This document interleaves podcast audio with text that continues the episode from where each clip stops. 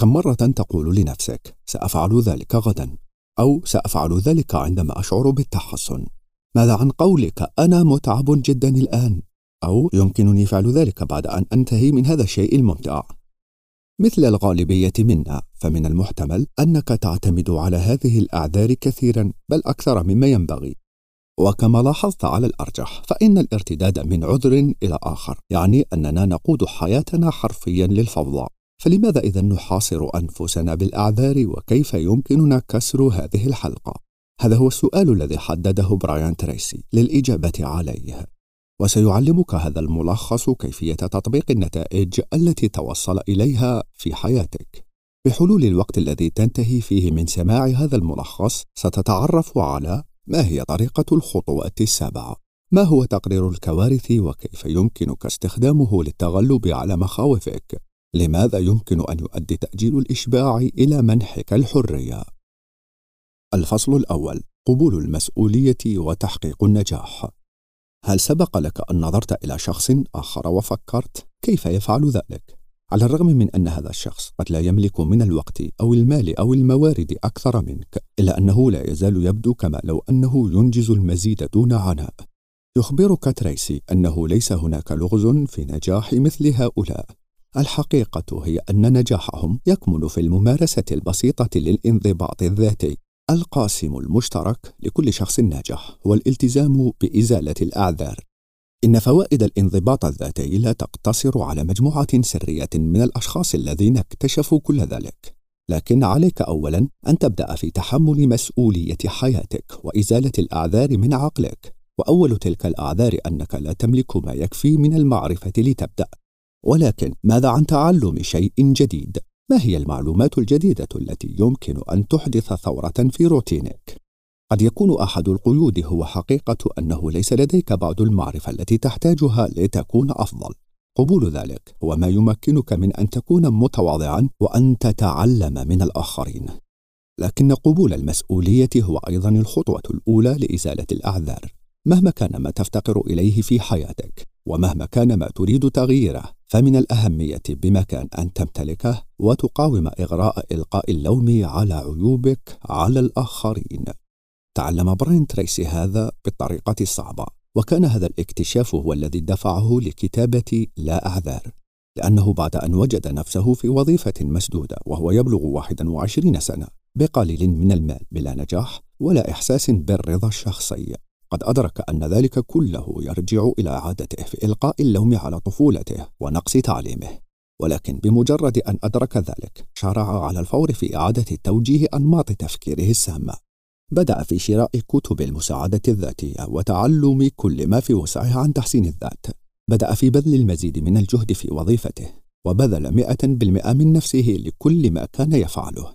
من خلال بذل جهد بسيط لتغيير الجوانب السلبية في حياته لم يقل تريسي بإعادة تدريب دماغه فحسب بل رسم مسارا جديدا للنجاح الشخصي.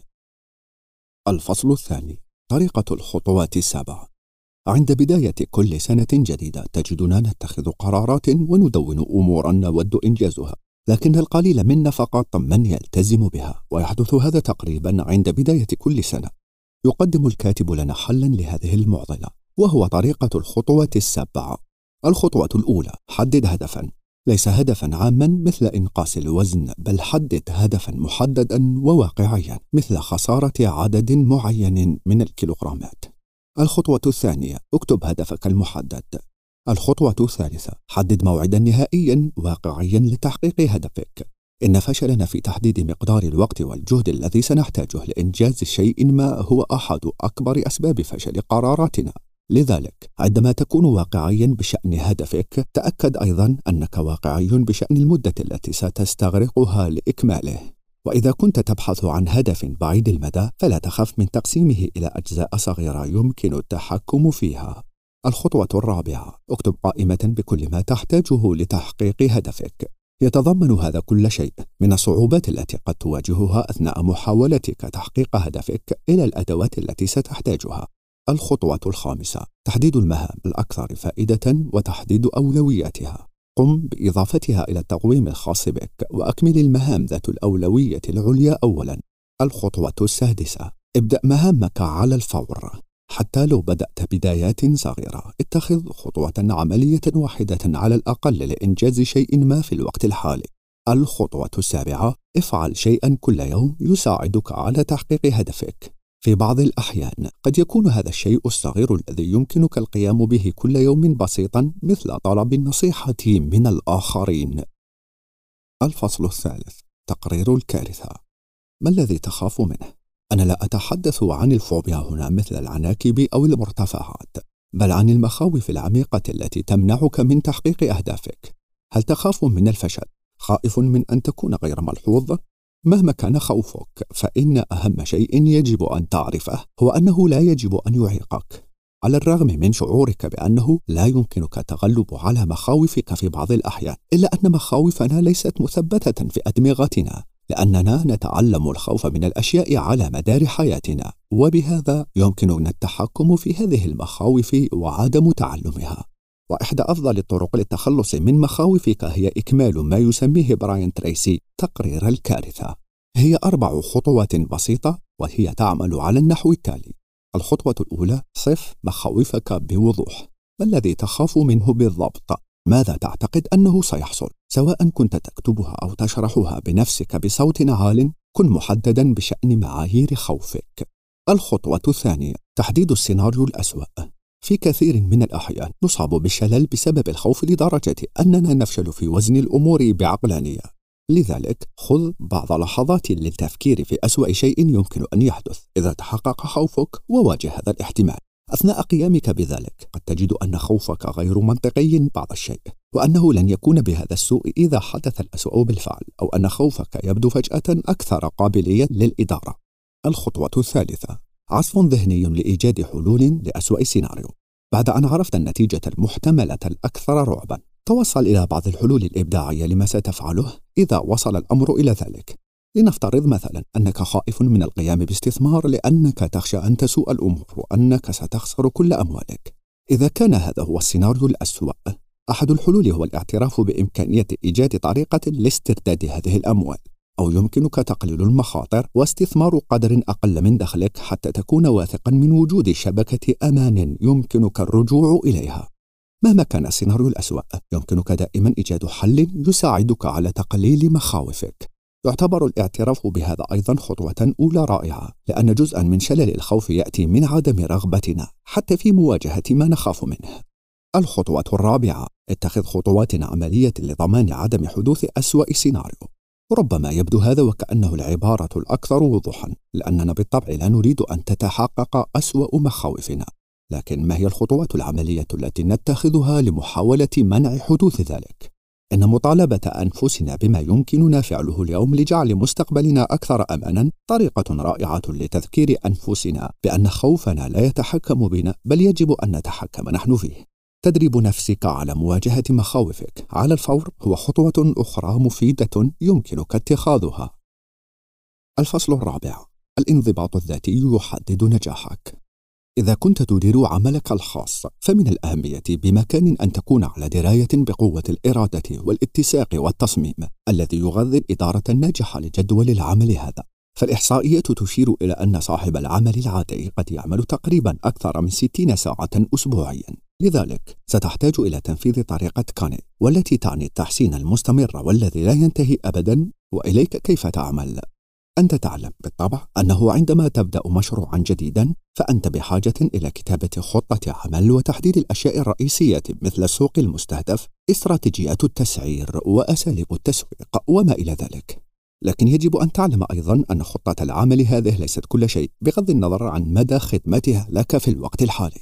ستأتي نقطة تفشل فيها استراتيجيتك الحالية في العمل من أجلك، ولهذا السبب يجب أن تبحث باستمرار عن طرق جديدة للتحسين. هذه هي الطريقة التي تتجنب بها إخفاقات الشركات مثل بلوك باستر التي انهارت لأنها رفضت التكيف مع السوق المتغيرة. ضع في اعتبارك أن العمل الناجح هو العمل الذي يتحسن باستمرار، ولقيادة هذا العمل الناجح يجب أن تسعى دائما لتحدي نفسك وتحسينها. والشيء نفسه ينطبق على كل موظف معك أو شريك على الرغم من أنك قد لا تكون مسؤولا عن نمو نشاط تجاري بأكمله فأنت مسؤول بنسبة 100% عن نموك وتعظيم شعورك بالمسؤولية الشخصية يمكن أن يساعدك في الواقع على الارتقاء. الفصل الخامس. طريقة ABCD يتعلق الأمر هنا بإدارة الوقت وللمزيد حول هذا الموضوع ندعوك للاستماع لملخص كتاب 15 سرا يعرفه الناجحون حول إدارة الوقت الرابط في مربع الوصف.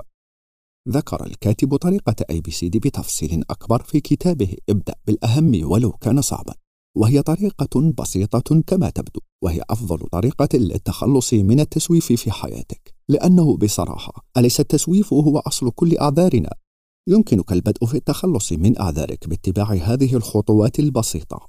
أي هذه هي مهامك التي يجب عليك القيام بها. إنها الأشياء التي عليك القيام بها أولا ويؤدي تجاهلها إلى عواقب سلبية كبيرة. ب يجب أن تفعل. بينما يجب عليك فعلها بالتأكيد فمن المحتمل أنك لن تموت إذا لم تنجز هذه الأشياء. س تندرج مهام العمل الجيد في هذه الفئة. فكر في كتابة بطاقة إلى صديق أو الاتصال بقريب. هذه أشياء رائعة ويجب عليك فعلها بالتأكيد إذا استطعت. لكن لا تعطي الأولوية لها على حساب العرض التقديمي الذي قد يكلفك وظيفتك. دي هذه هي المهام التي يمكن تفويضها للآخرين. ففي كثير من الأحيان عندما نتحمل المسؤوليات نفترض أنه يتعين علينا القيام بكل شيء بمفردنا. ولكن في الواقع يمكن تفويض بعض الأشياء لأشخاص نثق بهم والذين هم على استعداد لمساعدتنا في تحمل بعض العبء. لذلك إذا كان من الممكن تفويض مهمة سريعة لشريكك فضعها في الفئة دي وانطلق لإنجاز الأمور في الفئة اي اي هذه هي المهام غير الاساسيه لكون هذه الأشياء ليست ضرورية ولا لطيفة أو مهمة فلا يلزم القيام بها وربما حتى تكون مشتتات تجاهلها وركز على أهدافك الرئيسية. الفصل السادس: تجنب هذه البيضة الثلاثة. أي كتاب عن التخلص من الأعذار والانضباط الذاتي يجب أن يتحدث عن التمارين الرياضية في مرحلة ما، لأن التمرين هو أحد أكثر الأشياء شيوعًا التي نختلق بشأنها الأعذار. وإذا أردنا أن نكون أصحاء وناجحين حقا فإن ممارسة بعض التمارين في نمط حياتنا ليس مجرد فكرة جيدة إنه ضروري للغاية كذلك اتباع عادات غذائية صحية أمر مهم بنفس القدر وأحد أفضل الطرق لتطوير تلك العادات هو برنامج Thinking Big لإنقاص الوزن تم تطوير هذا البرنامج بواسطة براين تريسي كجزء لا يتجزأ من أيديولوجية عدم وجود أعذار وهو يشجع المستخدمين على استبعاد البيض الثلاثة من نظامهم الغذائي. هذه بالطبع هي السكر والملح والدقيق والخطوة الأولى تبدأ بالتخلص من جميع السكريات في نظامك الغذائي. صحيح أنك ستفتقد بالتأكيد الحلويات السكرية والمشروبات الحلوة والسكر في قهوة الصباح لكن اتخاذ هذا الاختيار يتطلب تحديدا واضحا لأولوياتك. لأنه إذا كانت أولوياتك هي أن تكون أكثر صحة فلا يمكن أن تخطئ في اتباع نظام غذائي. يساعدك على التخلص من رطل واحد في اليوم وزيادة طاقتك وزيادة تركيزك. لتعظيم هذه الفوائد حقا يجب عليك أيضا استبعاد الملح من وجباتك والبطاطس المقلية. وأخيرا وليس اخرا تخلص من جميع منتجات الدقيق الأبيض مثل الخبز والمعجنات من نظامك الغذائي أيضا.